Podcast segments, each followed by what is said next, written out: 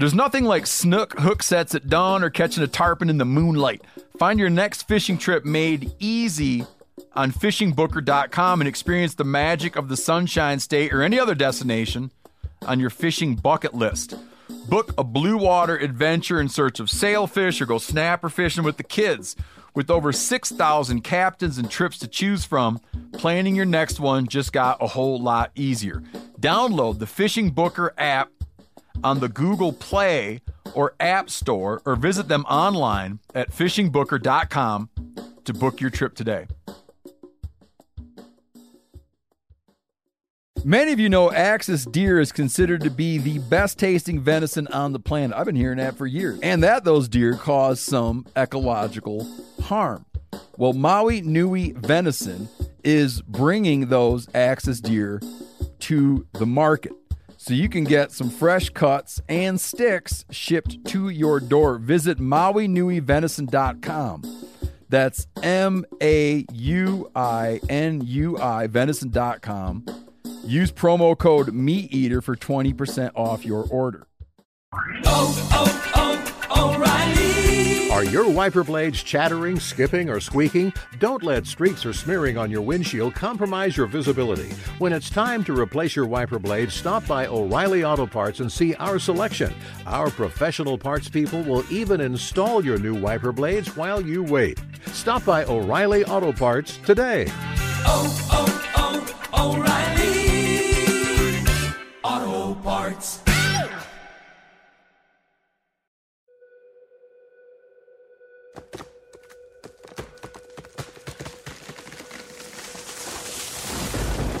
This is the MeatEater podcast coming at you shirtless, severely bug bitten, and in my case, underwearless. Hunt, the MeatEater podcast. You can't predict anything. Presented by First Lite. Go farther, stay longer.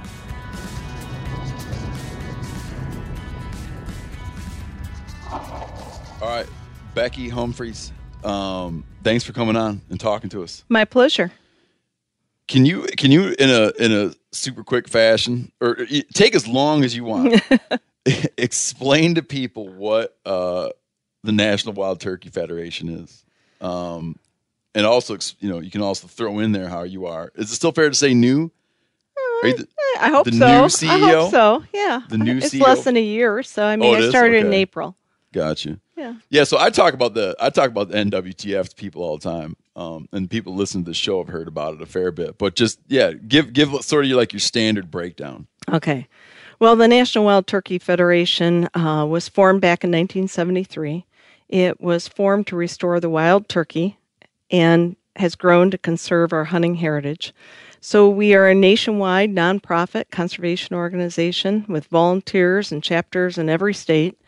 Um, and we we work real hard on making sure there's really good active habitat management across the country, and also that we are bringing in the next generation of hunter, that we're maintaining that continuity in our hunting public and and growing the hunting sport. So for this last 10 years, well, last five years, on a 10 year initiative, we've been working on Save the Habitat, Save the Hunt, where we put together some pretty lofty goals of restoring and conserving 4 million acres of habitat, creating a million and a half hunters, and opening up a half million acres to hunting access. Opening up a half million acres to hunting access, so stuff that's not public access now would become public access That's right. according to the goal. Yep, that's correct. I want to get into that, um, but first back like, are you from Michigan? I am from Michigan. Okay, where? Well, I lived all over the Lower Peninsula. Um, spent a lot of time in the UP also, but I still have a home north of Grand Rapids. Oh, really? Yeah. See, yeah, I was born in Muskegon County. Yep. So just a little further north Lake, than and where I I, went am. to I went to like regular college in in in in Grand Valley, but lived in Grand Rapids for a while. yeah. Well, it's not very far. My home is north of Lowell, Okay. Michigan, on the Flat River. Yeah. And I still have a home there, and I get back there on a regular basis. And I have some of my kids that still live there. And you were, uh, I think, in the years that I was traipsing around Michigan, you were involved in Michigan's uh, Department of Natural Resources, or the Michigan the Michigan Fish and Game equivalent, right? I was. I was. I had a 32 year career there. I started off as a field biologist, worked my way up, was wildlife division chief, and, and retired as the director of both the DNR and um, DEQ, the Environmental Regulation, as well as the Natural Resources Agency. So they that's were a long- combined. that's a long journey. it it was. What was the first? journey. like when you started out as a field biologist, what was the first thing you were doing? I, I was managing waterfowl areas. I managed Shiawassee, um, Maple River, and Gratiot Saginaw in the center part of the state. So I was very much about active management on those managed wetland areas. And Gratiot Saginaw was the headwaters, um, you know, to the Saginaw River and also down Looking Glass into the Grand River. And so it was um, doing grouse management, timber management on those lands, writing management plans, working with private landowners, setting hunting regulations. And um, I like challenge. So I, worked out of Grand Rapids as a district supervisor, including Muskegon County, for Man, no 10 idea years. Much, I had no idea how much you were influencing my life. Yeah, there you go. So, and so I was out of Grand Rapids off and on for 10 years. They kept pulling me into Lansing, trying to get me to run statewide programs, and I kept pushing back out and going out in the field because I really like the connection with the landowners and the, and the sporting public out there. Um, and so then, what was the biggest challenge about all that? I mean, about about working at the you know the state level because we're we're joking about this last night that you know you hear some you hear somebody like ill-informed criticisms all the time of of state agencies. In fact, it's like like growing up in Michigan, the only thing you would hear about them was like crazy theories and criticisms. oh, yeah. When I, I you mean, got to just get it nonstop, right? Oh yeah, I, uh, the conspiracy theory. I mean, we had when I started. I remember hearing people swear they saw green vans unloading coyotes in southern Michigan. I mean, they would swear up and down that we would drive in at night and unload coyotes. Yeah, that's the kind of stuff we were talking about. and, and you'd be like, no, you guys, you know, it's it's these animals are adaptable and they're moving back in, just like we're seeing changes and having black bear, you know, move down into southern Michigan and more bobcat down there. It's related to habitat change, and animals are adaptable; they move back in, but people don't want to hear it. You know, they if they haven't seen it, um, they suspect that we have helped create it. And sometimes we have. I mean, the wild turkey is a great example. I worked on live trapping wild turkey and But were you dumping them out of green vans? no, we weren't dumping them out of green vans. In the fact, middle of the night. they- no, they were cardboard boxes. They had National Wild Turkey Federation on the side, and we did them with press. You know, we invited the press out there, and we invited the public. No out to view secrecy it. whatsoever. No, no. In fact, we tried real hard not to have it be secret. Um, so uh, you know, but you had that. You had everything from that to overabundance issues. You know, at the time when I was wildlife I division mean, getting chief, criticism about overabundance. hmm Where we had, you know, we had deer, you know, throughout Newaygo County, you know that area, tremendous pine plantation, but there's not a, you know, there's not anything for deer to eat, and a lot of that that red pine plantation that used to be in Newaygo County, and a deer had to pack a lunch and bring it with them, but with real high deer numbers and with the prevalence of baiting that was going on there, people could have a, little 10 acre tract and a red pine plantation and throw out some sugar beets and carrots and and have a reasonable chance of seeing some deer. And as we had more and more car deer accidents, it was costing insurance companies and people with insurance a lot more money. We started to have disease issues with bovine tuberculosis in the deer herd. Um, we started to bring that population down to what we thought was sustainable on the landscape. And that was tough for folks. Tough that had gotten used to really high deer numbers. Yeah. When uh, I, I don't want to oh, I don't want to indulge it, but I just want to know now because you brought it up and I'm curious about it. People like when people feel that okay, someone is dumping like predators out. Did you ever get like what what what the idea is that they're after?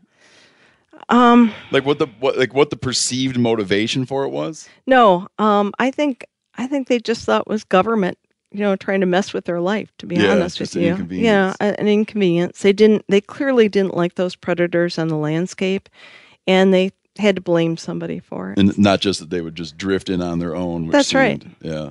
That's right. So when you were like when you were with Michigan, um, with the Department of Natural Resources of Michigan, you were probably aware of National Wild Turkey Federation's Oh, yeah. because you you would have been through all the turkey. Oh yeah, right? yeah. I I mean I remember Dr. James Earl Kennemer came to Michigan to talk to us about um, bringing in wild stock from other states. We had populations at that time down in Allegan, up in Baldwin, a few birds up in um, the Alpena area that came from Pennsylvania game farm stock, Okay. and they were they were little focused populations. They weren't growing. We hunted them, but they, you know, they weren't doing much. To be honest with you, Those are the ones that the Baldwin ones Yeah. are the ones that I remember. And it was that, you know, you could apply for tags. I remember one year my brother like drew one of those tags and went up with his buddy and they kind of messed around and and never got a bird. caught but- some brown trout, yeah, never got yeah, a bird. that's right.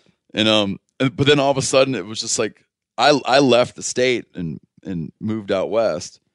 Then all of a sudden it was just like someone threw the light switch, man. And my dad was hunting turkeys a mile from our house, Yeah, and that's killing turkeys every year, and it seemed to happen just like overnight. It did. It happened very quickly. Um, we brought in birds from Iowa and um, a few other states. We released those in some areas that we thought had really good turkey habitat in it. They took off. They just went gangbusters. And then we would go in and trap some of those birds after they were established and relocate them to other areas and then continue to do that across um, historical turkey range in Michigan and then started opening it up to turkey hunting. And then we continued to do trap and transfer as we opened it up to hunting to get people used to the concept that you don't, you know, you can hunt them, especially you can hunt in the spring where you're hunting those males and, um, and still restore that population into remaining habitat. you can do it simultaneously. Yeah. Mhm. How do you like when you say identified turkey habitat? How do you guys define turkey habitat? Well, you know, in the early days, I remember it. Um, we thought you needed to have much more extensive blocks of wooded habitat because in Michigan, a lot of the pre-settlement observations, you know, when as early settlers came in and talked about the the abundant turkey populations, it was in the big woods. And I think that really those observations came because in that mixed agricultural land of southern Michigan, people had hunted them out, you know, um, or poached them out or whatever was going on. At the time, they weren't regulated. And so, because of that, people thought they probably took much more extensive wooded habitat than they I than they got do take. And so when we first started on it, we asked that same question to Dr. James Earl Kennemer, and, and his comment was, uh, you know, uh, this looks like habitat where we find birds in the southern United States. Put them out here and try it. And we found that they were highly adaptable, but they did better in some of those areas where you had open glades and you had not real thick um, young forest. They would use some of the habitat at times, but where we could open it up. And southern Michigan used to have what we call a lot of oak savanna. Mm-hmm. It's much like pine savanna that you find in the south, where it was a low stocking of oaks and then a lot of grasses and forbs on the forest floor. Not a lot of like early successional shrubs and heavy cover where a bird can't see, but Yep. where it gets enough daylight, you get a lot of insect life, you get a lot of variety in there, you get those early forbs that come up in the springtime. They they love that. And so as we got birds and learned more about what they were using, we actually went into some of the game areas that were really heavily stocked forest management areas and Oh, heavily stocked. What do you mean? um, real dense forests. Okay. So uh, by stock, I mean just a stocking of trees. Yeah, I got you. Um, and we opened some of those up. We thinned them out. We put fire on that landscape. Where in the spring, usually during the at beginning of the growing season, we'd run cool fires, low fires through that forest floor, so it would take out a lot of the old, you know, the snags and the dead vegetation, put nutrients back in the soil, and really increase that grassy forb cover that was on the forest floor. And they loved it. I mean, they just took off. Some of those areas are just prime hunting at this point. Yeah, everything loves it, right? Yeah, Yeah. I I mean, deer did really well in it. Turkeys have done well in it. I mean, it just is, um, and even their insects. I mean, we have um, some of the Karner blue and and Mitchell satyr butterflies that are really heavily dependent on lupin nectar sources, and that lupin seed bank was out there. It was just being, um, because we were not providing enough daylight and running fire through the system, we really had not reestablished what had been native vegetation there. So, It's kind of pretty a cool. what's good for the bird scenario. yeah. yeah. And, and to me, there's no more beautiful landscape out there than those savannas. You know, Oh, I love gorgeous. like big cottonwood Oh, savannas and uh, yeah, those big oak savannas where Well, you, you- can see away. You can see them. I was going to say that's a nice part of it. You can really get some visibility. You can see they're they're very aesthetic, and we've lost a lot of those. So it's been nice that not only in Michigan, but you know throughout the South, we're restoring a lot of the pine savannas down there and getting those historical longleaf, you know, um, savannas out on the landscape and running fire through them, and they're very, um, they're very special places. Yeah, you might be familiar with the Croatan in Mhm. North Carolina. Yep. My in-laws live not far from there, so we go when we're there. We go for walks, and it's, it's A gorgeous area, Yeah, just gorgeous. Do you understand the history? uh, I'm sure you do of how early on when people were trying to reestablish turkeys, they would use domestic birds, not domestic birds, but they'd use like uh, you know wild birds raised in captivity. Yeah. But it wouldn't. It wasn't very effective. No, you breed, you know, it doesn't take very long in a breeding program that you breed out a lot of the characteristics that make wild birds successful. Um, Meaning paranoia. yeah, paranoia and flightiness in the pens. Birds that, that tend to do well in captivity um, and, and have the genetic makeup, they're calm and behavior and the rest of it, they just don't do that well in the wild. I mean, they're So much, what would be the things that would happen when you'd cut them loose? they just wouldn't reproduce the population they, they you'd have young but you just didn't get above that critical threshold where the population was filling the capacity of the landscape so they you know they'd be there and you'd have them but they just didn't ever get the kind of brood size you wanted they didn't have the survival and they didn't ever expand their range so initially They're they just like did lazy. Yeah, I, I guess I wouldn't call it lazy. They Yeah, just were not competitive against other species that were out there. Um, and so as a result of that, they, they got picked off by a number of predators. They just didn't have the survival capability bred in them to really do really well. So what like what how did the breakthrough play out where people realized if you go and just capture wild birds and then very quickly move them to a location those birds do good. Well, there's a there was technology that made that available. It, it- and the pure wild birds, if you try and live trap birds, wild birds, using a drop net or some of the other early methods of trapping, you're unsuccessful. I mean, your ability to catch those birds is they are so wary. Trying to walk, have them walk under a net is impossible. You know, Oh, is that right? oh, it's just really, Like, really a net six feet Oh off the yeah, yeah. There's just like no way. And so they recognize Yeah. being like not right. so as we we got to the point where we started using some rocket net techniques early on to capture um, actually they were first developed to do some of the waterfowl um, trapping and when we brought that on land concealed the net used rocket nets or propellants to shoot a net over top of those birds that's when we were able to start going in and really capturing some of those pure wild stock that were still found in remnant populations throughout the southeastern and central part of the United States.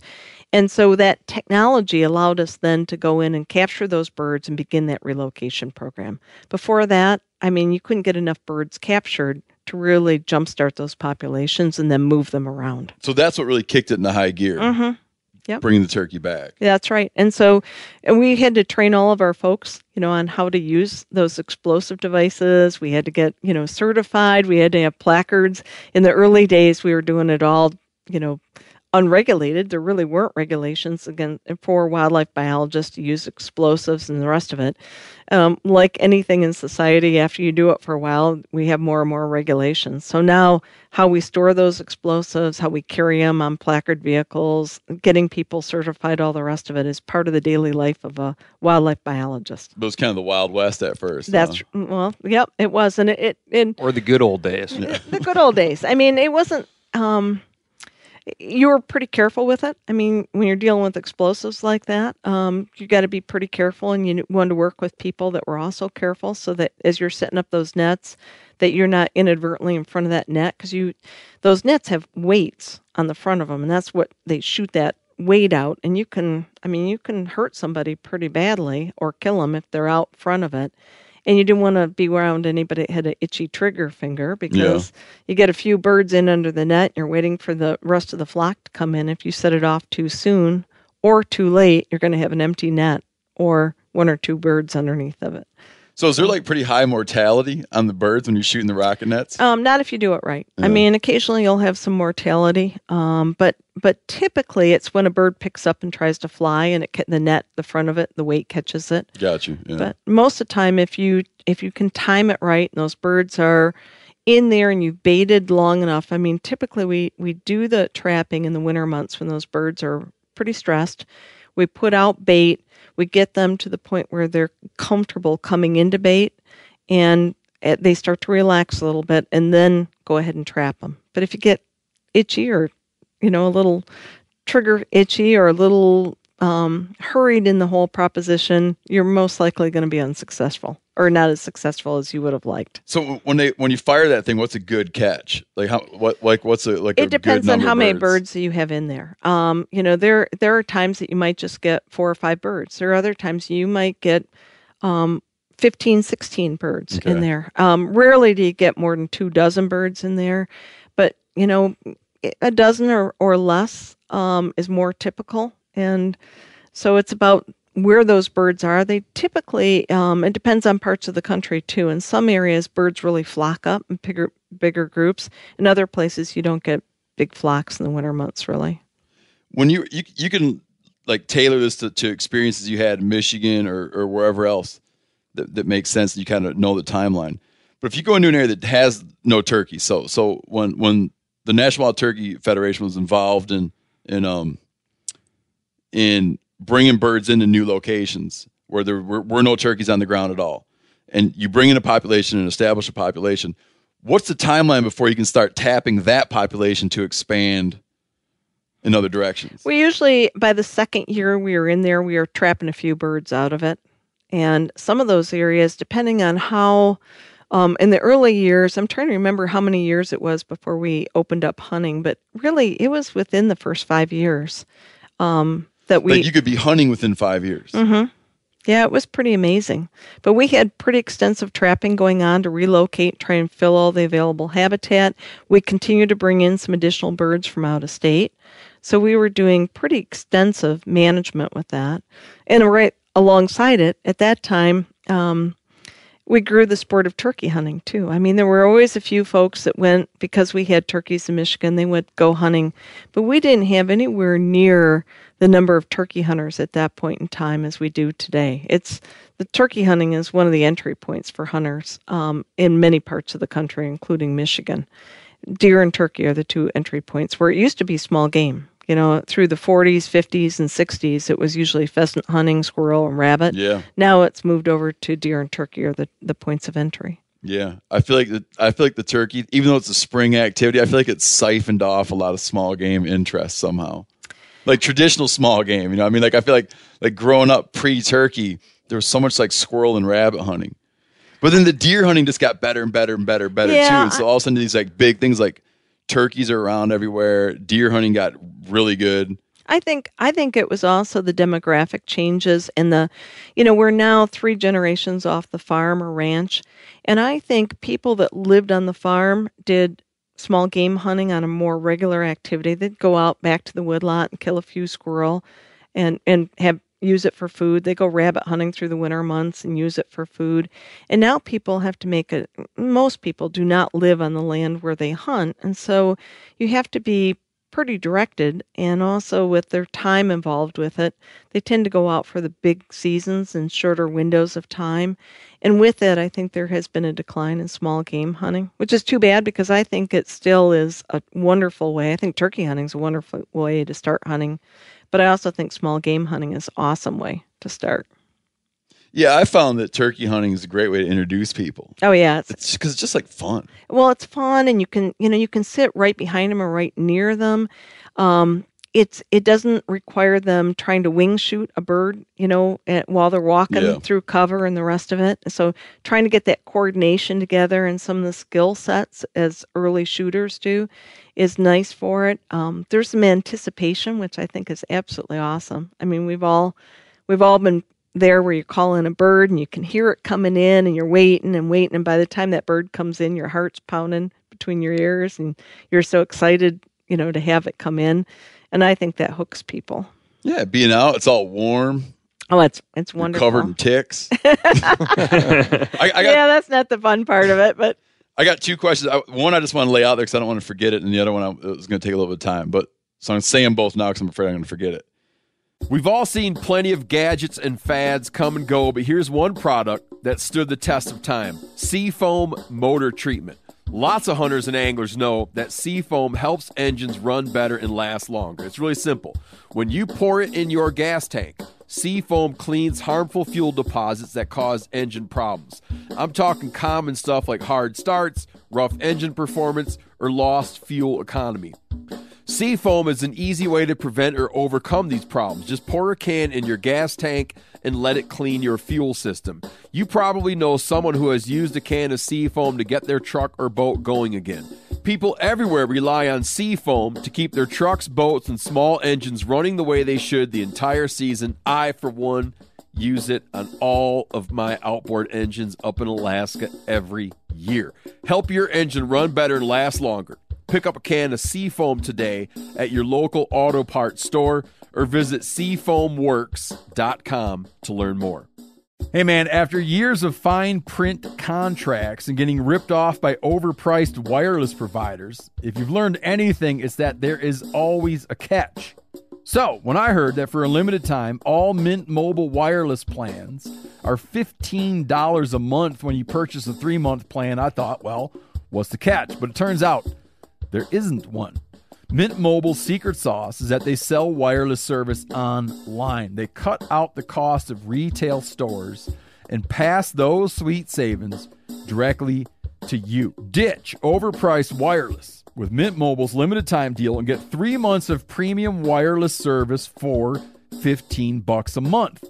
To get this new customer offer and your new 3-month unlimited wireless plan for just 15 bucks a month, go to mintmobile.com slash meat eater. That's mintmobile.com slash meat eater. Cut your wireless bill to 15 bucks a month at mintmobile.com slash meat eater. $45 upfront payment required, equivalent to $15 per month. New customers on first three month plan only. Speed slower above 40 gigabytes on unlimited plan. Additional taxes, fees, and restrictions apply. See Mint Mobile for details. Man, I'm just coming back uh, not too long ago from youth turkey season in Wisconsin. Now, last year at youth turkey season, it rained and snowed the whole time. This year at youth turkey season, it was in the 70s and even up to 80. So me and my kids are pouring it to it. And I, after a while, I realized they didn't drink anything all day, and they haven't drank anything all day. Well, that's why it's important to get hydrated and have something you're going to like to help you encourage you to get hydrated. Doesn't matter. Outdoor events, turkey hunting, playing sports, beach days, mountain adventures. Summer requires extraordinary hydration that's built for everyday dehydrating moments.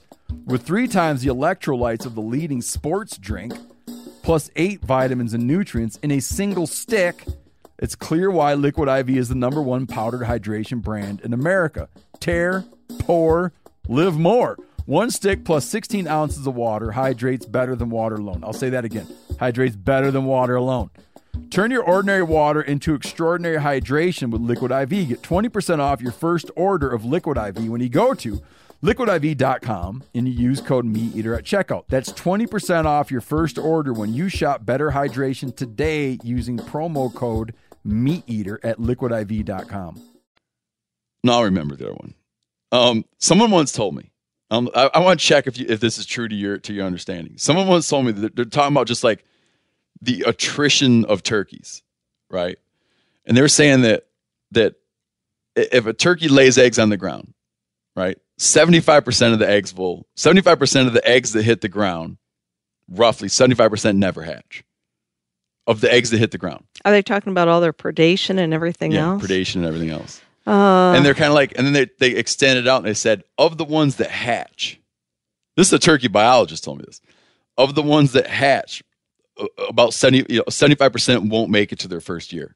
Well, that second figure is definitely true. The first figure, you know, we do have a lot of nest mortality and the rest of it. You have young birds that are they're not putting their nests in the the best locations sometimes, and you're a marginal habitat. I'd have to look at the overall figures. That's probably a little high, but not too far off. But I mean, they'll drop multiple rounds of eggs though. If they yeah, they to, will. right? If they're unsuccessful, they'll go back in and renest. And so here's another question. Now to get on to more of the sort of sort of the work the foundation does, but but when you if you uh th- that female only lays one egg a day, Mm-hmm. correct? Mm-hmm. So she go does she need to does she need to breed for every egg? No, she can hold she can hold some of that breeding in. Okay, so she can be inseminated by one male, hmm but then lay a dozen eggs twelve days in a row. That's right. But she's going to probably breed within that time period also. Oh, I, I see. Okay, So she'll con- like she'll continue to go out Mhm. and court a male, but then keep laying these eggs. And then if this is, I think this is right. She'll get the whole nest down, Mhm. and she doesn't incubate until all the eggs are down That's right. That's because you know, she wants to synchronize when they hatch. That's correct. And those eggs remain viable, just like they do for chickens. Anybody that raises chickens and stuff. so the first egg that hits the ground is sitting there potentially 10, 11 days That's right. Before she starts before she sits it, Mhm. and it can be dropping down below freezing at night. Yeah, I mean, she'll, but still, it remains viable. Most of the times at that point, it's not below freezing, and those eggs are covered, and they usually have insulation underneath them. Um, but they are vulnerable because she's out there doing breeding and feeding and all the rest of it. She's not on that nest really Yeah. incubating those eggs, so there's higher risk. That's why you're seeing that loss.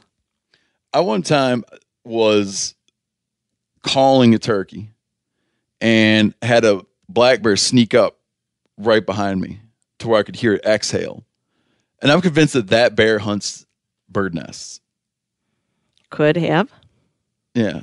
Like everything has to eat the eggs. They're tasty. Everything from snakes on to Yeah, it's it's not a kind life. no, being a turkey's not a kind life. I'm having a hard time kind of reading Becky's uh, demeanor right now. Like when she's when you brought up the black bear, kind of she kind of changed a little bit. Like Have you had a lot One of those have had weird animals show up when you're calling turkeys? Oh yeah, oh yeah. I've called in bears, bobcats, and coyotes calling Yeah, I- this past season I was out with my grandson and we called in two coyotes, and um, it, I thought he was going to. He was just so excited. I could see him just kind of start to quiver, you know, because those those coyotes snuck up on the decoy, Yep. and, and were sure that it was a turkey, and one of them pounced right by it, and then you could see the reaction, like, "Oh my goodness, that's not really a turkey." Yeah. And um, it, the coyote jumped up and then went down and then kicked up this young buck that was bedded down Oh, even really? further. And it was just one of these, you know, it was just kind of a mess. It was a circus out there.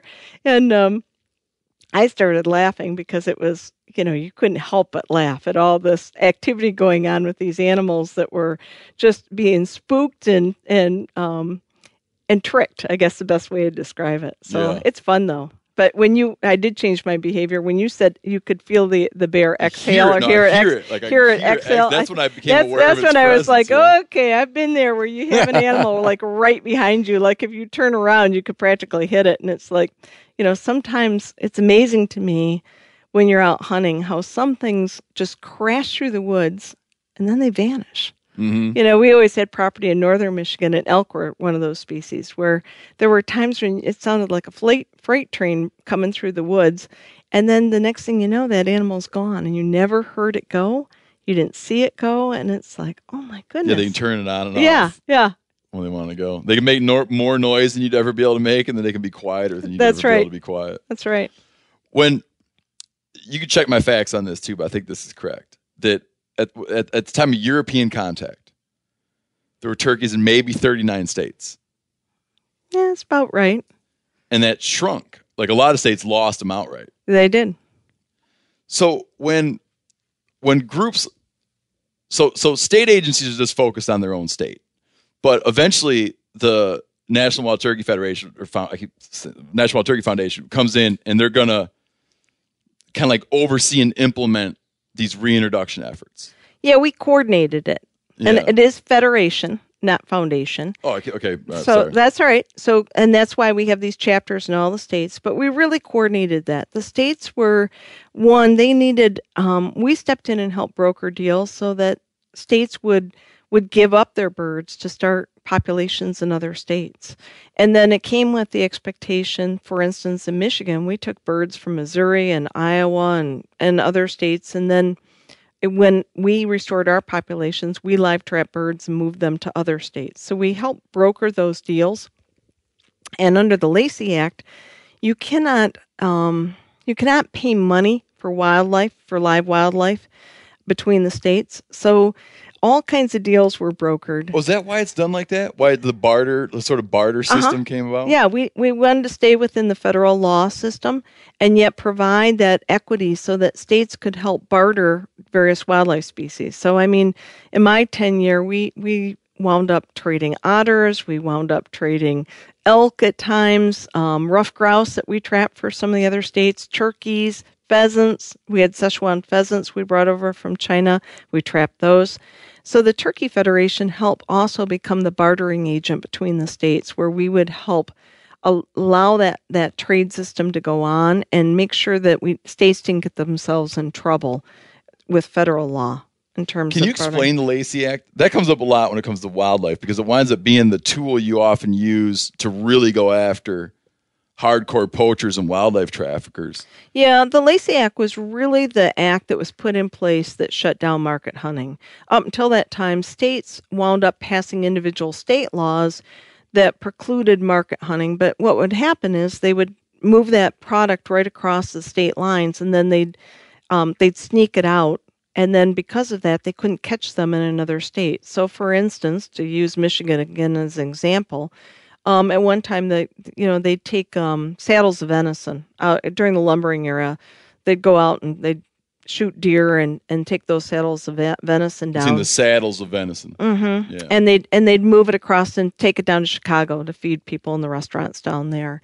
And it would, you know, they might be taking more than the limit. They might be taking them out of season, whatever the market hunters were doing that particular area. Or maybe it was just they were it was closed altogether.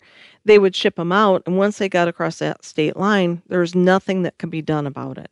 So the Lacey Act was a federal act that made it illegal to move that if it was against the law in that state. It made it legal, illegal if you moved it across state lines also. So it really interconnected the state authorities through federal authority. Because then a federal enforcement agency Mhm. would come after you. That's right. But it's funny when, like, the motivation of that, right, is to curtail the eradication of American wildlife. Yep.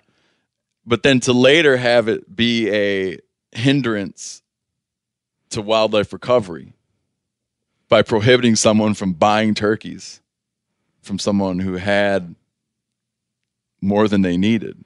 Well, you know, it really goes to the North American model of wildlife conservation. Um, in our country, wildlife belonged to the people.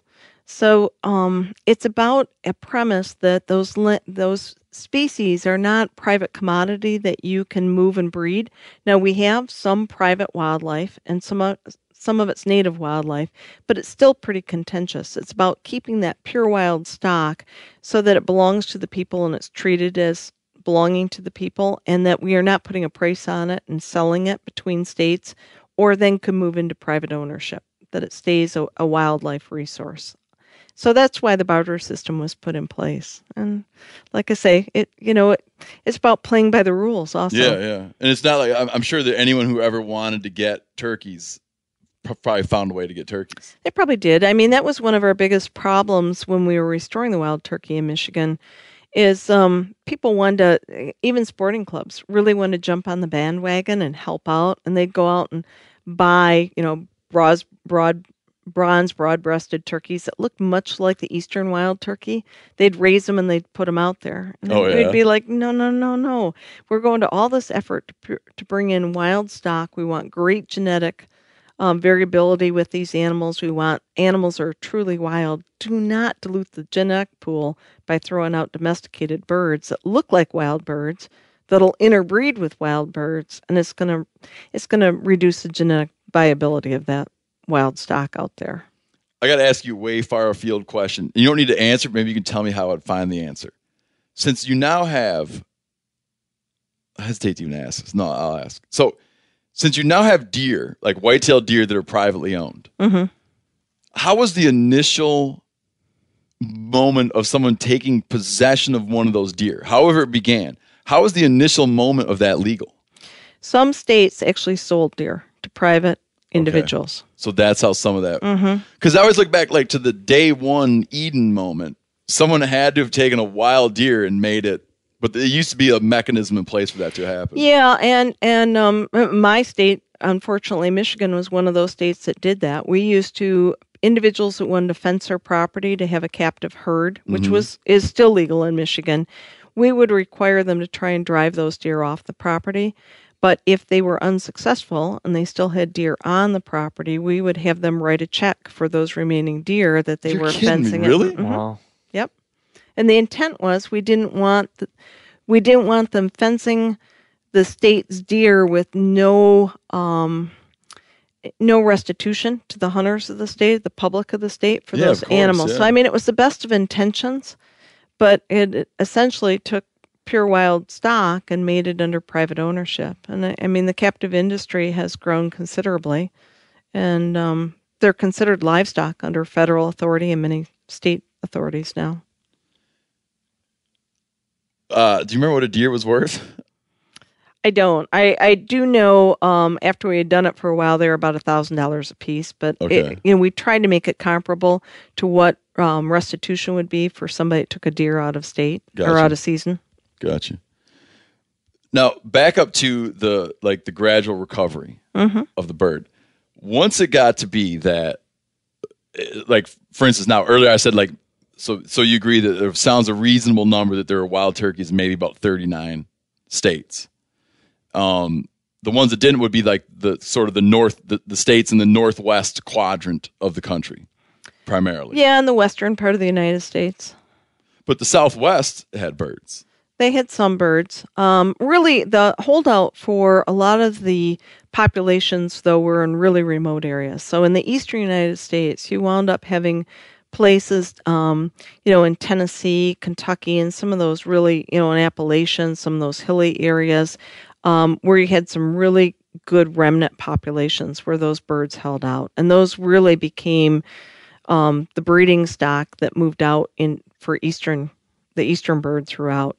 Same thing is true of some of the western populations and some of those really remote areas. You wound up having birds where you had pretty isolated populations because there was vast areas of um, not good habitat and and really just no birds.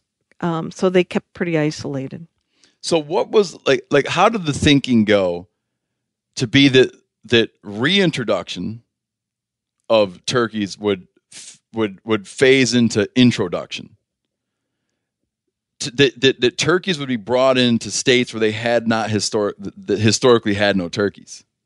So Oregon, Washington, Idaho, Montana, Wyoming, right? All these places now have like thriving turkey populations.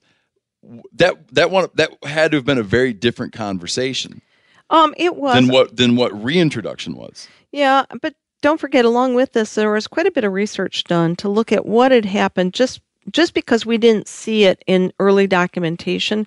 If you look back through in some of the Aboriginal populations, the native populations that were there, we found turkeys in many areas that folks didn't didn't find it when European settlers were here, but they were there prior to that. Whether you know whether they were extirpated for um, because of humans or whether it was habitat change or whatever it was, there were birds in uh, most of those areas at one time. Okay, so you so there's like like faunal remains Mhm. in middens and whatever like archaeological sites or just in general that didn't match up necessarily to where people documented seeing the That's actual right. live birds. That's right. Can I ask just what is um, the ability for a wild, you know, a wild turkey to travel and establish a new group? Well, I mean, it depends on the habitat. To be honest with you, it varies greatly. Um, so, bird, in terms of bird movements and all the rest of it, you know, it might just be um, depending on how much that flock is expanding. If it's an expansion for relocation, those birds might just move a few miles. In other areas, they might move, um, you know, eight or 10 miles. And do they disperse because of a pecking order situation or? primarily breeding Okay. habitat, nesting habitat of those hens. Um, to really get really good nesting habitat and having a nesting territory and a breeding territory there, just about all your wildlife will will set up some territories, and that really goes to expansion. And a lot of times, it's the younger hens that that put their territory immediately adjoining where their their hen, their mom's territory was. And you see the same thing with deer. So with that, you see this expansion that goes out um, with the, the female part of the population Okay. expanding out through that breeding. The males will travel further because they want to breed where there are females. Okay. And they're much more mobile. What's the furthest you've ever seen a, a female and or a male turkey travel from from from where you know it's like home range was. Well, you know, at the time we were doing a lot of trap and transfer, we were not doing a lot of transmitter work. okay. Um, it just was not one of those studies that we we were investing our time and efforts in trying to reestablish and get those populations. So I can't give you good information like I can some of the other species on the maximum amount of travel. Now we have collared birds down on our facility down in Edgefield, South Carolina, our headquarters facility, and we done movement patterns, and we know daily travels are you know um, several miles as far as how those birds move. We've actually put transmitters on birds, and we've put transmitters on hunters, and then we've watched those the dance as we Mhm. call it, and it's it's pretty amazing. You know, where hunters will go into a piece of property and they they either don't think there are turkeys there or they don't see turkeys, and there's actually pretty good turkey populations, and those those birds are masters at avoiding human detection, and you can you can see it in real time with as the hunter comes in, and most hunters um, hunt fairly close to the roads. That's the other part of it is as you get a chance to look at transmitter activity of hunters, you realize that sometimes some of us who are that get back in are the anomaly. A lot of folks are within a couple hundred yards of a roadway and they never get back in very far and those birds just move back into more remote areas. And they, they dance as the hunter moves in, the bird moves further back in and as they come back Oh, out, it comes back out. Yep. Avoidance technique. That is All so without cool. the person knowing what's going on. That's right. They'll come back. They might didn't see hear a bird and stuff, but they don't see a bird. Yeah. Have So- you identified any other ta- tactics that they use as like sort to avoid that, you know, you know, create that space other than just sort of being Help us kill them, Becky. well, I think we've all seen this. I mean, birds will go quiet if there's a lot of activity. I mean, we've all been there in the at towards the end of the season where birds um, are getting pushed pretty hard in areas, and um, they just aren't calling. They'll come in. You might get a gobble off the roost.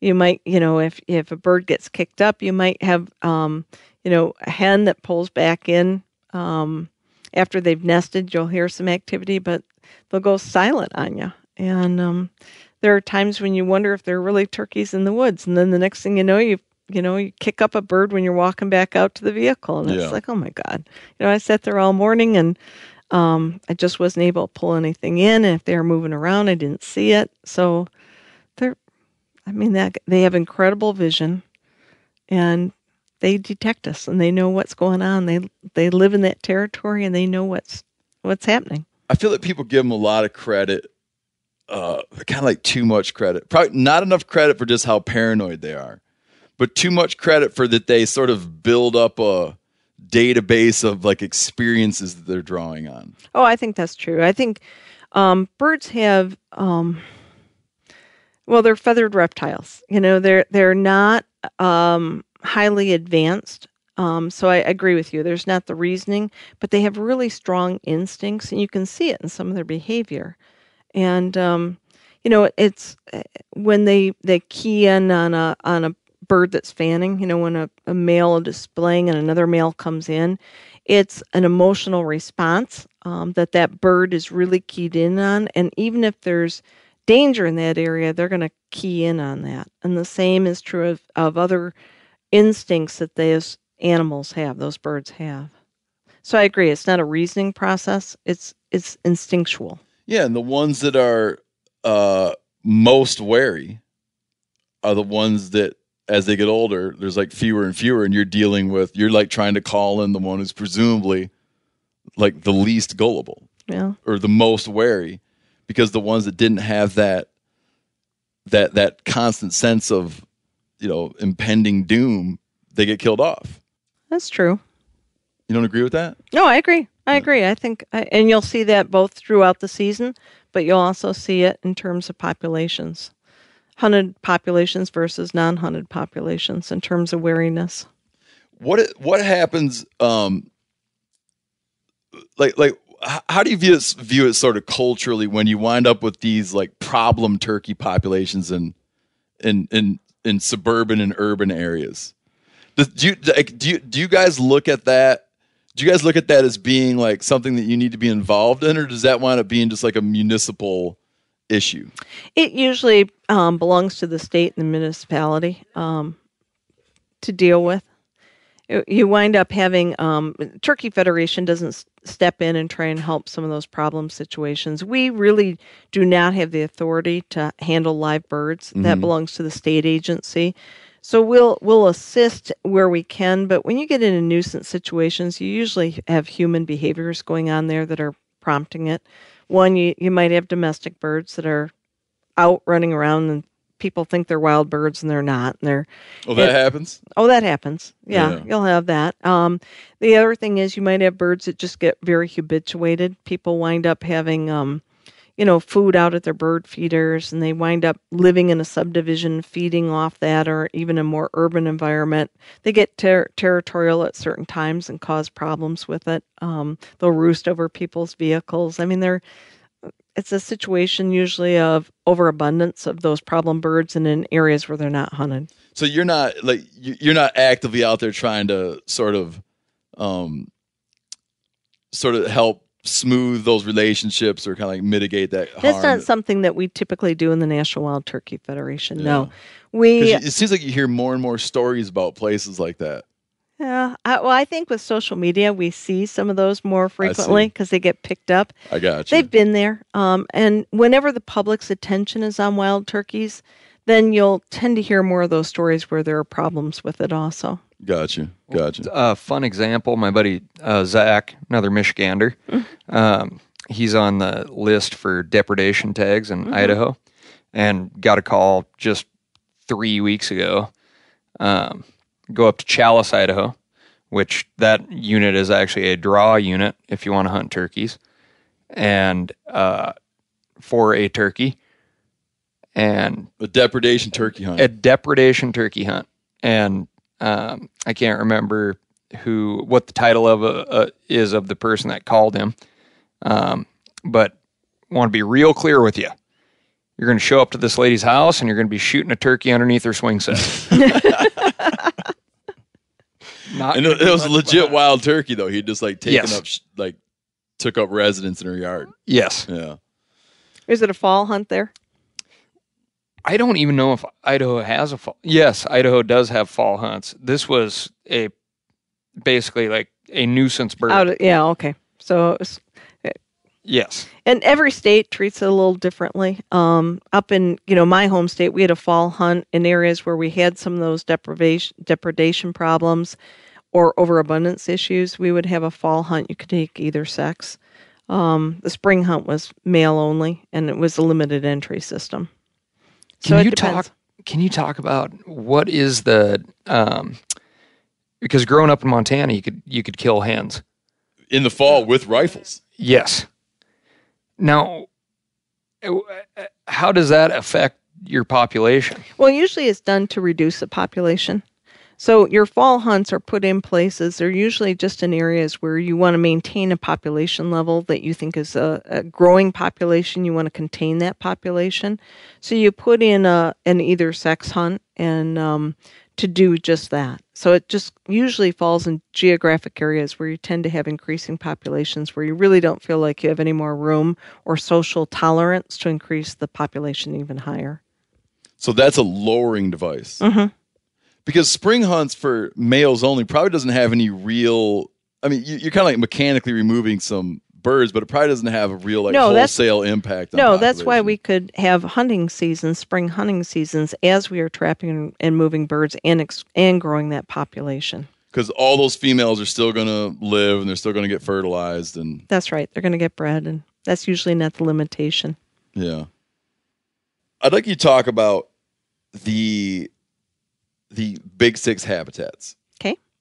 So this is something that, yeah, you do a better job explaining. Okay. To, you do a better job explaining to listeners than I would. But this is a creation. This this is an NWTF notion, right? An NWTF. It is. It is. Although it was done in concert with our partners, uh, state and federal agency partners, um, we we realized we really, in order to be effective on the landscape, we needed to really focus our our habitat work and our conservation work on those habitats that were going to make the biggest difference to the wild turkey uh, across the country.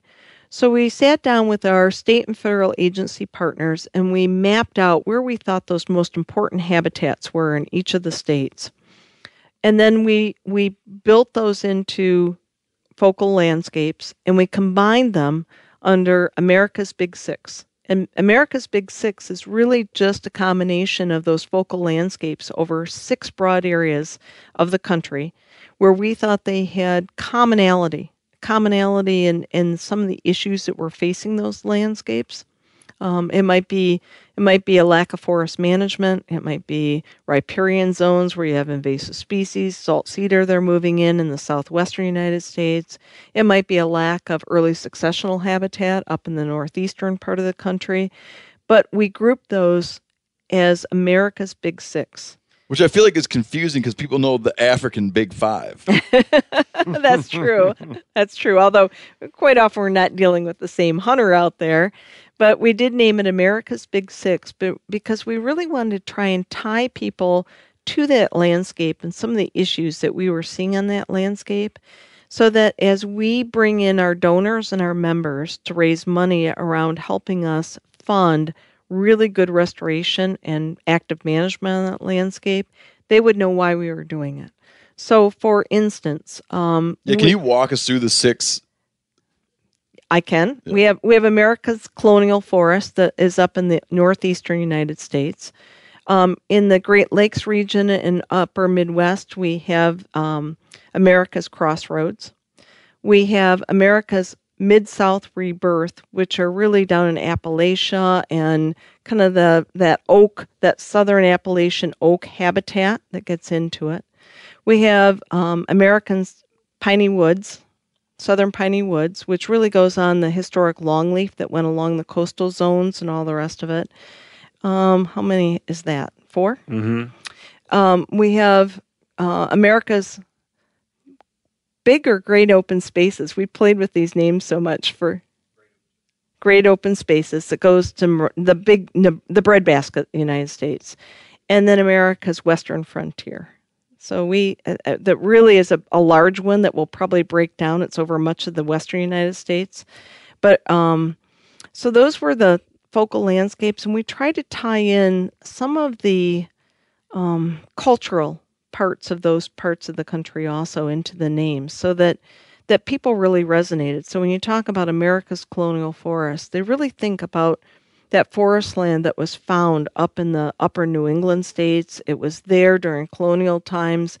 You know, we have at one time we supported a huge um, lumber era up in the in that area and we went through having tremendous pulp mills and lumbering that took place and real active forest management we've lost a lot of that in that part of the country these days so Lost to what? um, it well, we've lost it in the fact that we don't have the mills up there to cut the timber anymore, so we don't have as much open management um, or active management, and really our our real critical feature are young forest. A lot of that area where you used to have tremendous grouse and woodcock populations has really declined, and it and it hurts areas where turkeys would go into those early successional areas. You know, those are great areas for brood cover to go in and feed, and we just don't have much of that right now. So in a case like that, I think that's hard for people to to to understand. People who look at this whole thing from the outside would be the idea that that forest management, or you know, which Yeah. and, sometimes serves as a euphemism for logging. The logging was in those areas beneficial to wildlife. It was. I mean, it created tremendous early successional habitat across a lot of that area. And a lot of the species that we like to hunt live in those early succe- successional forests, those young forests. Um, and we're just really cre- recreating through logging what had occurred through natural. You know, you had wind throw in the Great Lakes. We have wind shear and wind throw that comes in, and where the wind races across the Great Lakes, and you can actually see it on satellite imagery, where where it'll blow down big swaths of timber up in the upper peninsula and the northern part of the lower peninsula along the shoreline. Well, that wind throw, you know, exposes root mass and all the rest of it. And you have where you have aspen or other species, that's where you'll get sunlight coming into the forest floor. You'll have disruption of that soil type, and that'll create that young forest coming back in. And then you also had the, the the the issue that we've largely kind of gotten rid of in a lot of parts of the countries. You had wildfire. That's right. You had wildfire that moved in and and would um, you know, it would it would kill off trees. It wasn't they weren't cool um, fires that ran to just the forest floor. They would actually top out, crown out, and those fires would race across parts of the of the state. Um, and so with that, you wind up having that forest set back and start as a young forest again and grow up older and older and older until you had another disturbance in place. So it'd give you a mixed habitat. Mm-hmm. Yep. And you'd find that, I mean, we'd also see it with beaver ponds along river systems where they would, you know, they'll go in and, and uh, cut down aspen, um, dam up a stream, kill off that timber, maybe back through an upper valley area from that dammed water. And then as that dam winds up blowing out, you know, then you're going to have that dead timber that has a lot of forest, a lot of light down into what becomes the forest floor again, and it'll create a new young forest there. So it, it, let's say you take the colonial forest there, Mhm. and you look at a, a system that, you, that that once existed. Of you had presumably like a wildfire system and other things that would allow you to have like a mixed habitat, and then logging. Um, you know, we, we, we began like fire suppression for human safety reasons and whatever, but logging still drove that. Now you can't be proposing like I, I don't imagine the solution is that we would somehow get the logging industry back up and running. Like like how like what would be a plausible solution? Well, in some of those areas, um, we still do have remnant populations of of a logging industry in those areas. Okay. Um, but they're not as it's not as easy to get the timber cut as it once was.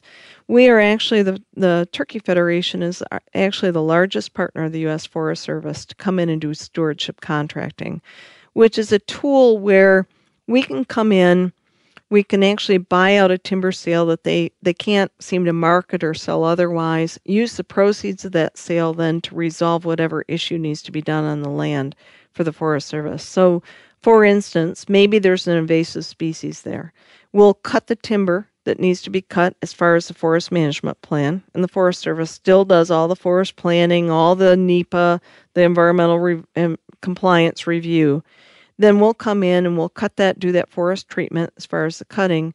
We'll apply the proceeds to remove the invasive species, um, close off the roads, seed them down, make them walking trails so that people can access it, but not have it be all torn up that causes soil erosion.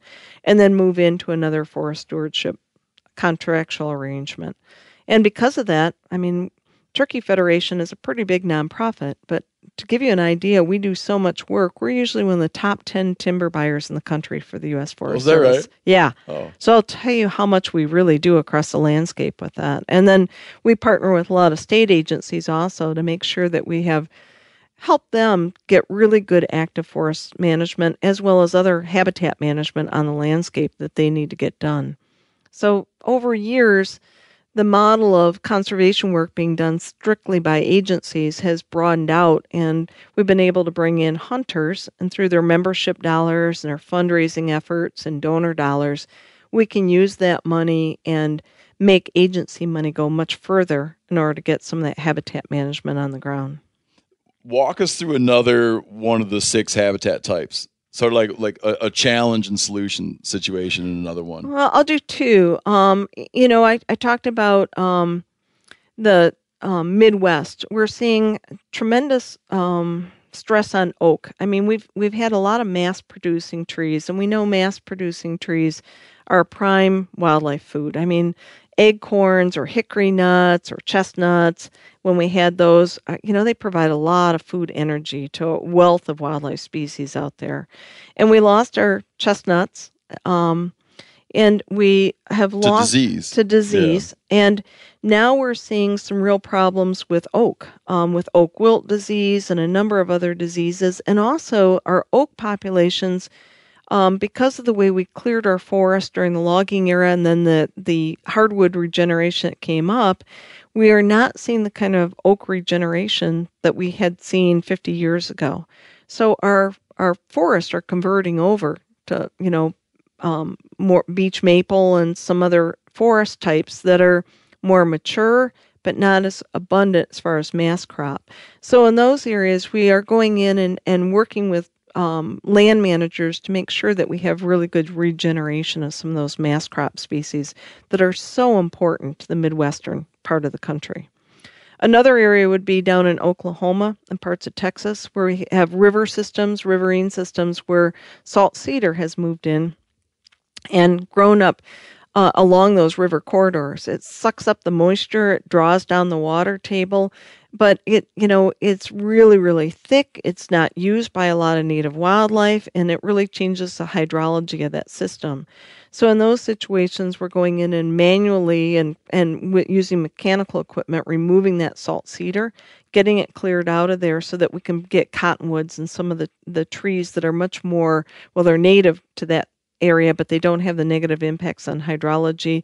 And they're really um, also important for roost trees for wild turkeys and those habitat types. But I mean, I'm sure you can always go and tie all this to turkeys, but it winds up going way beyond turkeys. Oh, way beyond, way beyond. It's a whole system out there, and and we we try and focus on the habitats that we think are the most important for turkeys, but it has huge benefits when you look at some of the other species. So in the east United States, the golden wing warbler is a species that is uses those young forests. As we do a lot of work on young forests to benefit turkeys, the golden wing warbler has been the real recipient of a lot of that benefit. Um, in the southern piney woods, you know, the gopher tortoise and indigo snakes and, and you know the woodpeckers that thrive in those environments or other beneficiaries that might be there. In the med- Midwest, you might have deer populations that are really beneficial and bear populations on those mast trees where they use that as a tremendous food source and really thrive in those types of environments. So it, you know, it does. It benefits a lot more than the wild turkey. So how do you how do you wind up explaining that to people? Because I think they look at the name of the organization, they look at the work, right? And I think that they probably not really understand sort of the broader magnitude of the kind of habitat work you're engaged in. Well, I think it's a constant um, challenge for us to make sure people realize how much great work we really do and all the benefits of it. We came together and formed over the restoration of the wild turkey, but today it's about save the habitat, save the hunt, and it's about making sure that we're not only conserving the wild turkey and the host of other species that live in those those habitat types, but also that we're passing on the hunting heritage to the next generation so that we have folks that go out and use and recreate and enjoy but also value that resource and really know it and understand it takes change in these habitat systems. You can't let them just grow up continuously and get overaged.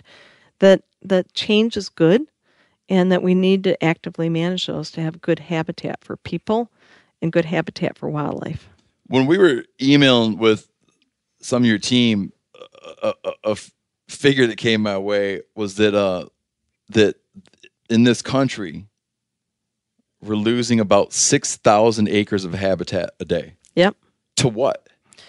Oh, to any number of things. It can be um, it can be to urban sprawl and suburban sprawl. It could be to golf courses. Um, in some cases, it can be to to industrialized farming. You know, where we're clearing out farm fence rows. The agricultural community is usually a great partner with us, but agriculture today is far more intensive um, and extensive in some parts of the country than it once was. Um, so it's a whole range of things. We and all you got to do is go to space and look at pictures at nighttime to see how it has changed across this country. And I think that probably is is one of the most visual ways to really think about how much more landscape that we as people are tying up, you know, in in um, parking lots and strip malls and um, the things that we use every day. Yeah, I understand like economic growth and I understand all that, but when I do, when I see someone making a parking lot, I often just think like that'll that'll never again be habitat. It's tough. It really is tough. I mean, it's a painful world to live in. you know? It, well, it is. I mean, I, I in Michigan. I've had that house now for 25 years, and you you'll drive by someplace, and I'll hear my daughter say, "That's where I shot my first pheasant," and you know, it was heartbreaking to her when she saw the house that was built there. Now there's a subdivision there, and it's like, oh my goodness, you know, and and um, she's in her mid 20s now, and, but it's pretty quickly that it's Oh. happening. It's just tremendous growth that we're gobbling up landscape. And I think that's why we need to get people to recognize that we can still have really good habitat and good wildlife populations for a lot of species in those those suburban environments. It's about recognizing that we have to have working landscapes though. Did you know Rocket Money can cancel a subscription for you? They'll even alert you when there's been an increase in a subscription price and negotiate rates for you. I can see my subscriptions in one place, and if I see something I don't want, Rocket Money can help me cancel it with just a few taps. You wouldn't believe how many people are paying for subscriptions they don't use. This happened to me. It's annoying. This helps you find it out and get rid of it. Well, Rocket Money is a personal finance app that finds and cancels your unwanted subscriptions and monitors your spending and helps lower your bills so you can grow your savings.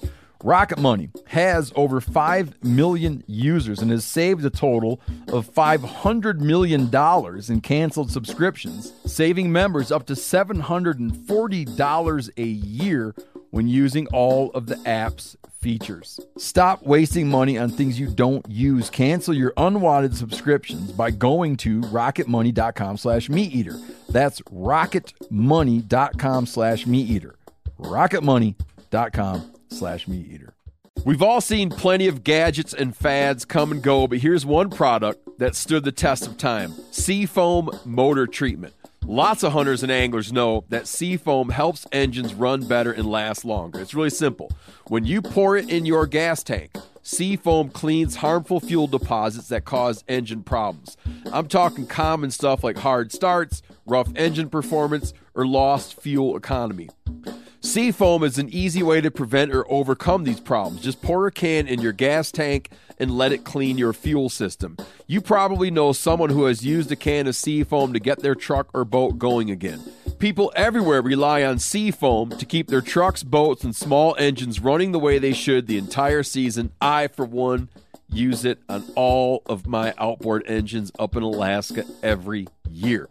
Help your engine run better and last longer. Pick up a can of Seafoam today at your local auto parts store or visit seafoamworks.com to learn more. Looking for the perfect gift to celebrate the moms in your life? Aura frames are beautiful Wi Fi connected digital picture frames that allow you to share and display unlimited photos. These things are super cool as a gift, especially if you got mom, aunt, grandma, whoever, and you want to like keep them up to speed on what the family's up to. Okay, it's easy to upload and share photos via the Aura app, and if you're giving an Aura as a gift, you can even personalize the frame with pre-loaded photos and memories. Named the best digital picture frame by Wirecutter and selected as one of Oprah's favorite things, Aura frames are guaranteed to bring joy to moms of all ages. You can share photos to the frame instantly from anywhere, meaning you share videos, photos from any device, and they will instantly appear on the frame, wherever it is in the world. There's no memory card required. Right now, Aura has a great deal for Mother's Day. Listeners can save on the perfect gift by visiting auraframes.com to get $30 off plus free shipping on their best selling frame. That's A U R A frames.com. Use code MeatEater at checkout to save. Terms and conditions apply. Define that.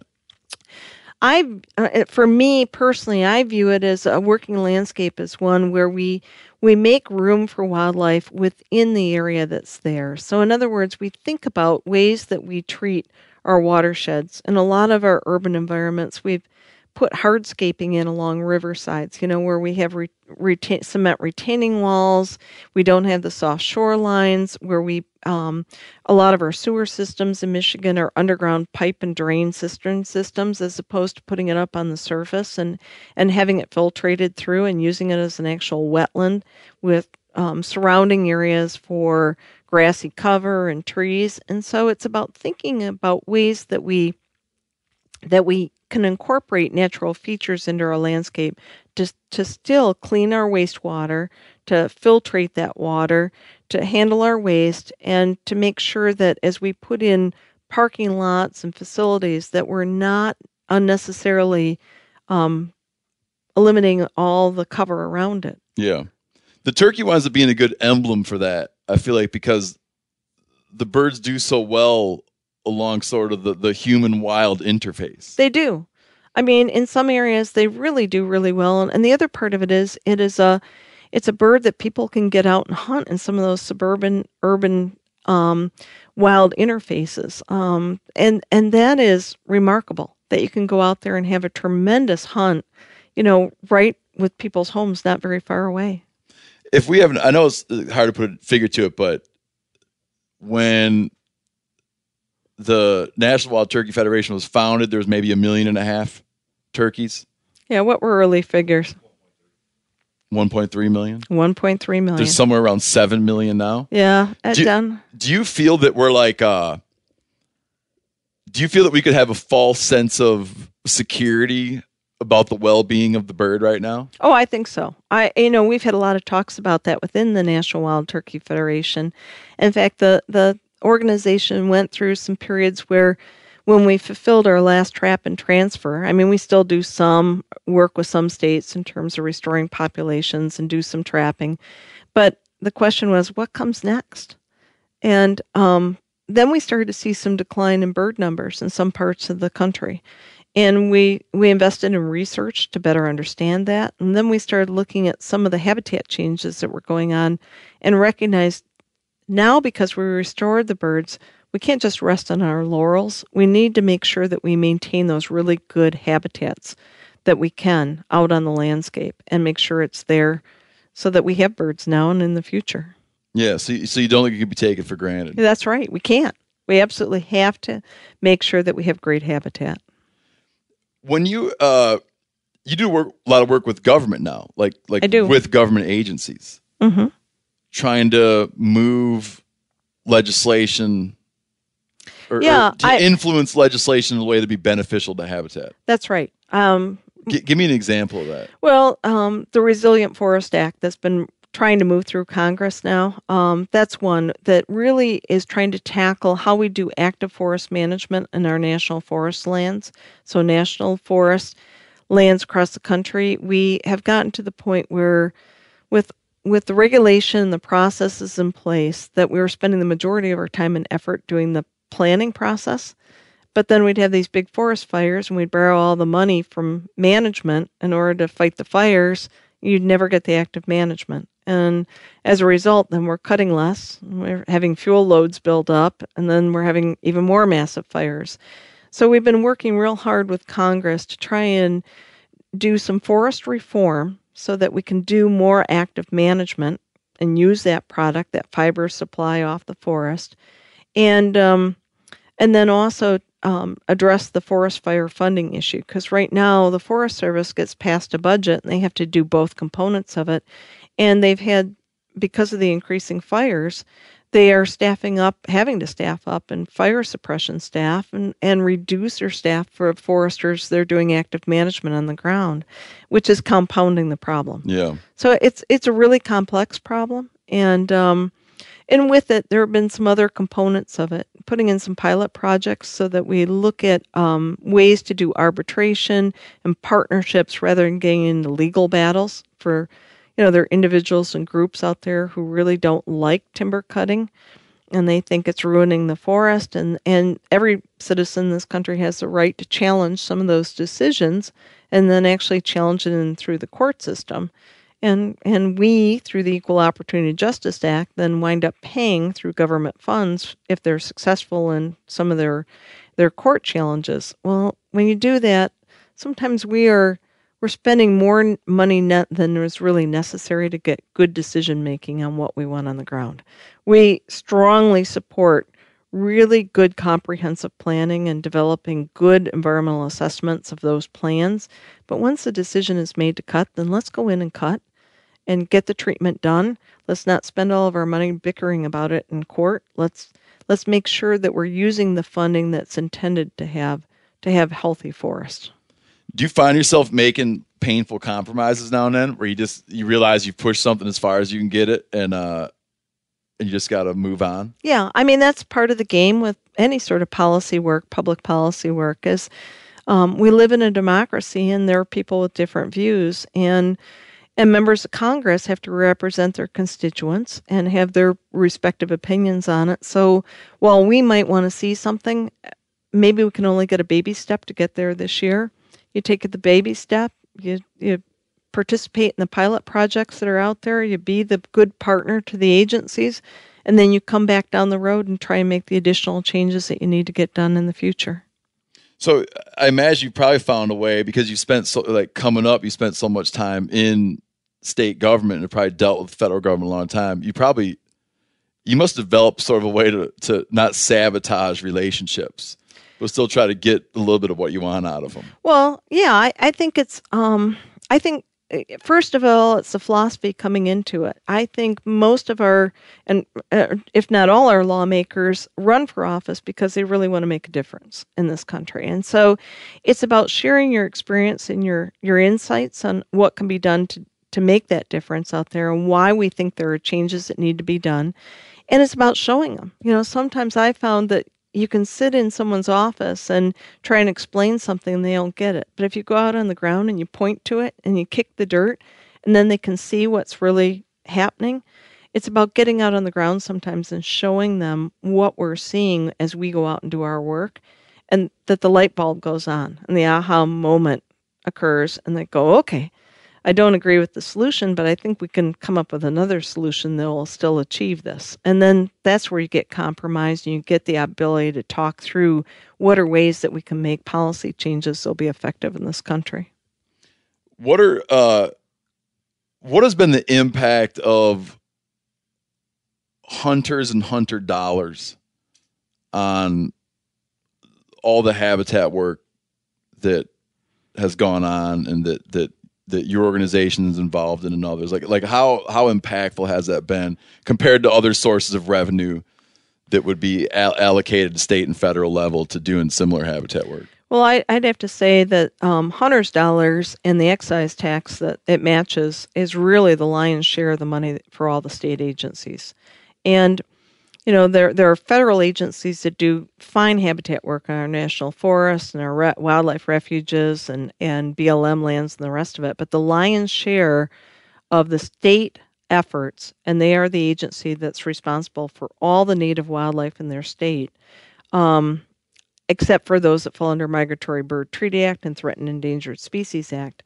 Those um, those efforts are all funded through hunter dollars and through license money and the matching excise tax. Can you, um, when you say excise tax, are you talking like LWCF or Pittman Robertson, Dingell Johnson? I'm talking about Pittman Robertson, Dingell Johnson, Wallop Breaux dollars primarily. Okay. Now there there are there, there are some other funding sources out there also, but the majority of that comes back to the states in a formula that's based on the land base of that state and the number of licensed hunters, individual hunters in that state. So, for instance, in Michigan, we wound up taking federal Pittman Robertson dollars and Dingell Johnson from fishing.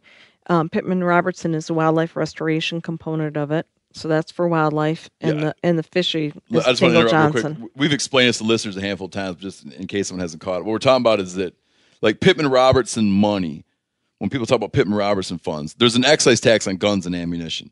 So when you go down to buy a firearm, it doesn't matter if, if it's someone buying a, a, a, a- handgun to carry around in their purse for self defense. Like anything like that winds up being rolled into Pittman Robertson fund. There's a 13 or 14 percent excise tax on that item.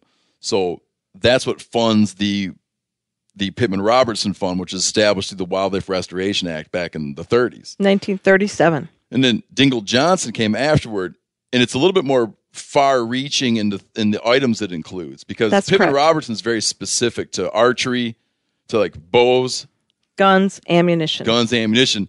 Dingell, on fishing, Dingell Johnson even like like boat gas. That's right. So like fuel sold at marinas. It's a little bit more. It, it reaches a little bit broader to tr- try to establish its funds. But those all go into federal funds that are then moved along to states to do wildlife work and habitat work. That's correct. And that forms the backbone of most of the funding for the state agencies. So everything from wildlife research to trap and transfer efforts to habitat management um, at, to funding their biologists, their conservation officers. There's some money that goes into hunter um, safety coursework and ranges out there. So all of that is funded through those funding sources. There is very little general fund or taxpayer support in most states. Now there are a few states that have earmarked funding. Missouri, Arkansas, a few of those. Minnesota has that. But the majority of other states really do not have taxpayer dollars that support their conservation efforts.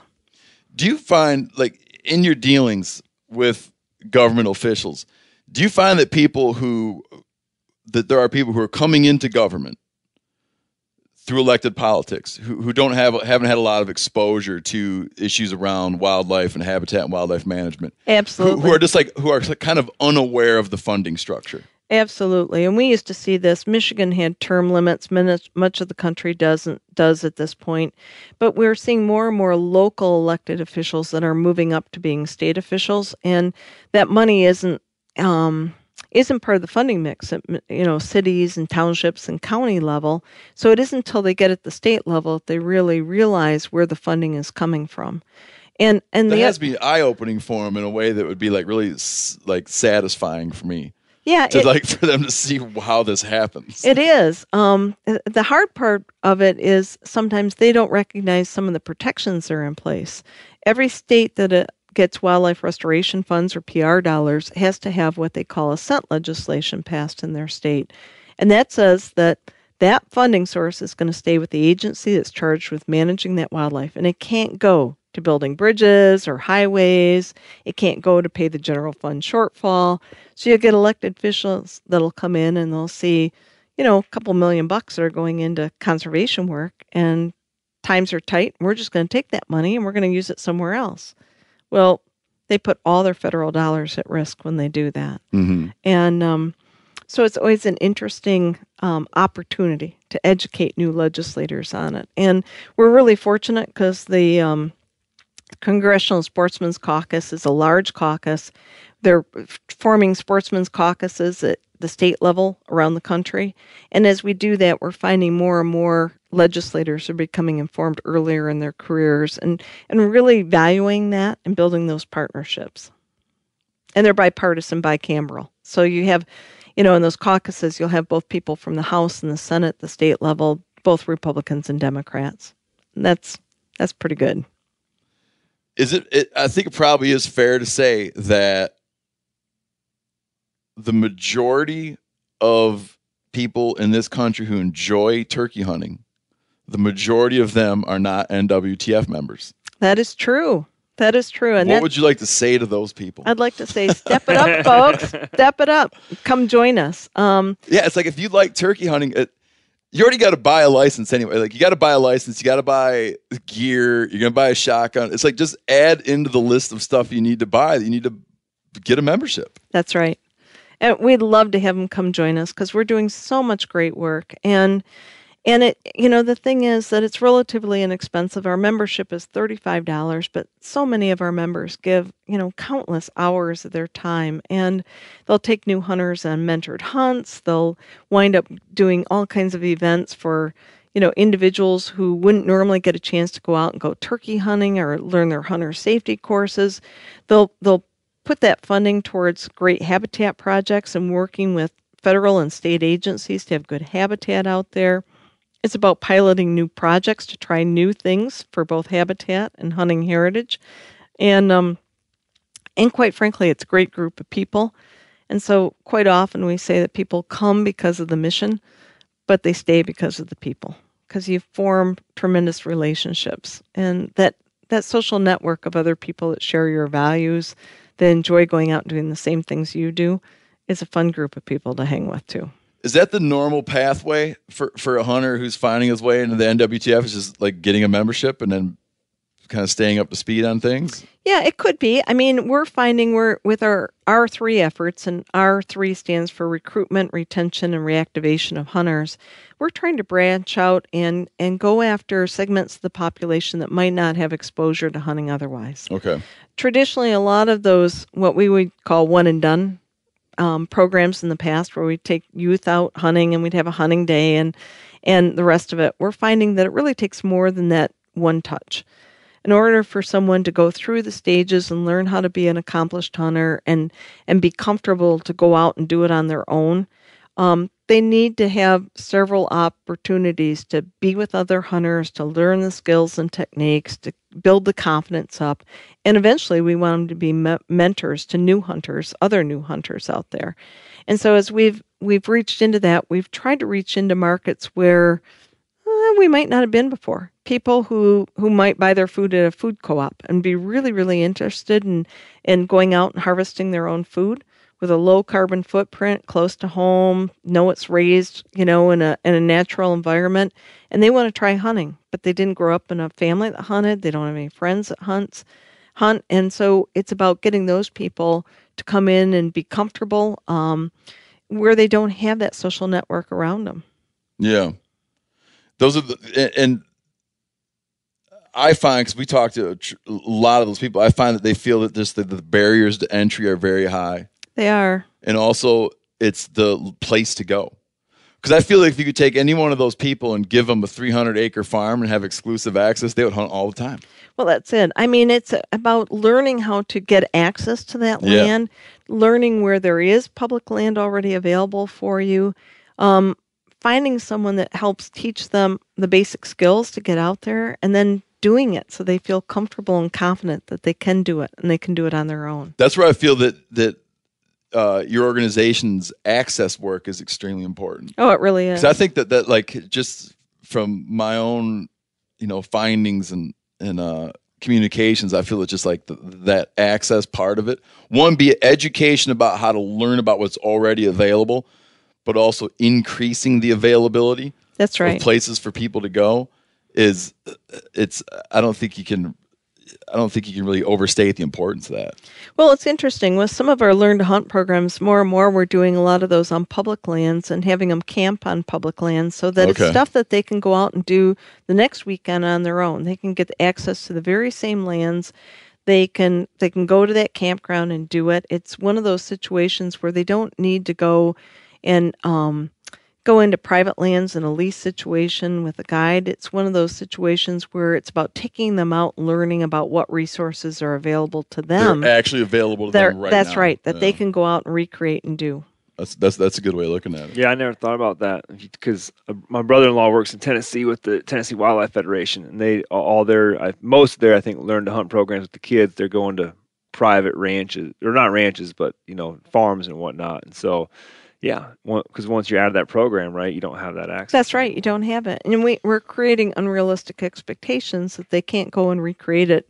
Yeah. You know, later on. Um, the other thing we're doing is trying to do more family-based activities. Okay. You know, with two-income families on time off on their weekends and the rest of it, a lot of times they want to do things as a family. Where we once might have our WITO program, our Women in the Outdoors, that where it was all women that got together. Um, now we're doing it where it's women and their children. Um, same thing with father and son or father and daughter, but families that can come out and we're finding where kids want to get out and hunt and the parents don't hunt, want to hunt. It's about making sure that the parents enjoy it also and and know enough about it that they're comfortable that they can do it as a family activity. So it's it's changing in terms of because we've lost a couple generations in getting involved in the outdoors, and um, if we're going to be successful, we're going to have to reach beyond folks that are just in our family and social circles. Yeah, people who are in just like the natural lineup of the the, the, classic like father to son progression of That's handing right. hunting down. And we and we found by doing following back on some of our past programming, a lot of our youth programs were really all of our youth. Um, there were folks, there were kids that would have gotten involved in hunting otherwise, some exposure. So we're taking far more care to get out there and expose um, youth and young adults who haven't been exposed before. Um, we have a program, we have several universities down at our headquarters facility. We have Learn to Hunt curriculum with actually um, programs that we work with students, for instance, from Clemson University, where you'll have students, some of them are even in wildlife profession, um, that have never hunted, that really want to learn how to hunt, but they, they don't know how to get started in it. So we'll bring them down, we'll give them hunter safety, we'll teach them the, the fundamentals, we'll get them out on a dove hunt, then we'll go out and do a turkey hunt. We might do a deer hunt in the fall. We'll partner with Ducks Unlimited, try and get them out hunting with those folks or with pheasant and quail forever and get out one of their hunts. But it takes those multiple touches and to make them feel comfortable that they know what they're doing and they can partake in hunting down the road.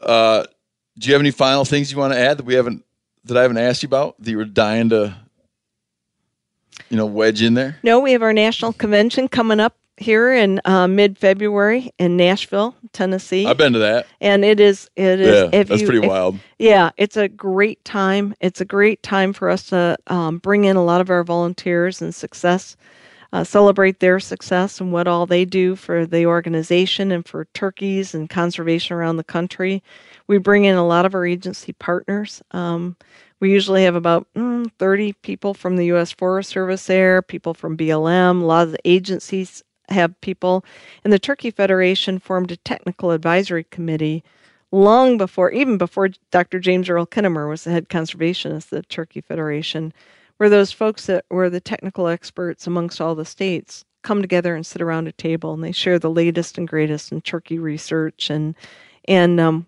talk about the concerns and problems they're having and the opportunities and come together and make recommendations to us as well as helping each other maintain that population and good habitat out there. And the convention's open to the public. It is open to the public. And what are the dates again? It's February 14th, 15th, 16th through the 18th, right? And uh, in Nashville. in Nashville. Yep. Come on in. And people can wander in off the streets. That's right. Um, we'll we'll have you. We'll sell you a membership. We'll give you entrance to it. There's a great trade show if you are interested in turkey calling. If you are interested in seeing people that make decorative calls, that do calling um, demonstrations as well as contests. I mean, there's taxidermy to take a look at. There's all kinds of cool stuff. The turkey calling competitions are pretty interesting. So they are. They are. So it's fun. And then in the evenings, we have celebrations just about every night where we get a chance to honor people that donate money to us, that give their time and energy to to raise money, that do partnerships and events, and so it's really, really a good time. Yeah. And you got any final comments?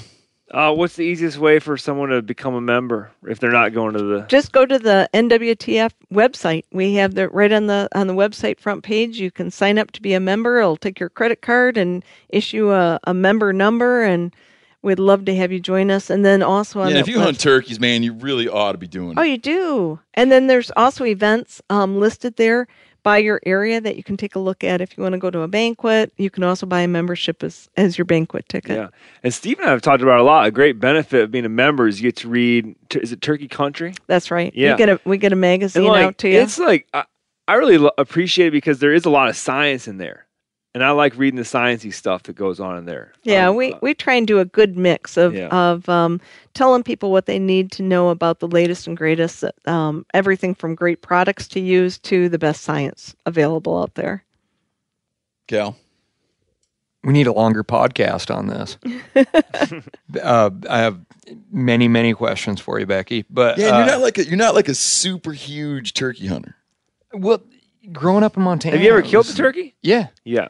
Yeah. And now I approach it much much differently. But we've talked about this. Like growing up in Montana, we were always like, why are why is every hunting TV show turkeys? like what is what is the Because deal? they're it's fun. It's Yeah. exciting. and we took our cow elk diaphragms and we smack, smack, smack, smack, and call in turkey. And if that didn't work out, we'd run around the hill and shoot them, you know, and it just took a while to, and then all of a sudden we're like, oh, this is elk hunting in the springtime. It Yeah. is great. It is. Um, but yeah, I, I, we don't have enough time, but I absolutely agree with you. Like we as hunters do a really poor job of, uh, being honest with ourselves on how intimidating this sport is, and we put up more barriers to entry than than we even think about because Yeah. we want to feel like we're cool too. Yeah. Um, and yeah, I, I, I, I feel like you're a good egg, and I, I wish we had more uh, more biologists in your position with Well, a lot thank more nonprofits. Because I, yeah, I still a few things I got got to ask you, but um, yeah, I really enjoyed the time. Thank you for letting me be here and listening. Well, thank you. All right. It's been fun. And I'm going to the National Wild Turkey Federation. I know that's awesome. Federation We'll look banquet, for you down there. Are you going to a banquet? No, I'm going to the national convention. I already booked my flights. Yeah. Really? Yep. There you go. So if you go down there, look up, uh, look for uh, Callaghan. Say hi to him. All right, Becky. Thank you very much for joining us. Thank you. My pleasure. Appreciate it. I'm sure a lot of you guys remember the old ceremonial hunting tradition of eating the heart out of the first animal you kill. Meat from those organs are among the most nutrient rich foods on the planet. You can get those same benefits your ancestors craved via convenient daily capsules from Heart and Soil. Find out more at heartandsoil.co. And remember, use code MeatEater for 10% off your purchase. Outdoor adventure won't wait for engine problems. Things like hard starts, rough performance, and lost fuel economy are often caused by fuel gum and varnish buildup. Seafoam can help your engine run better and last longer. Simply pour a can in your gas tank. Hunters and anglers rely on Seafoam to keep their engines running the way it should the entire season. Pick up a can of Seafoam today at your local auto parts store or visit seafoamworks.com to learn more.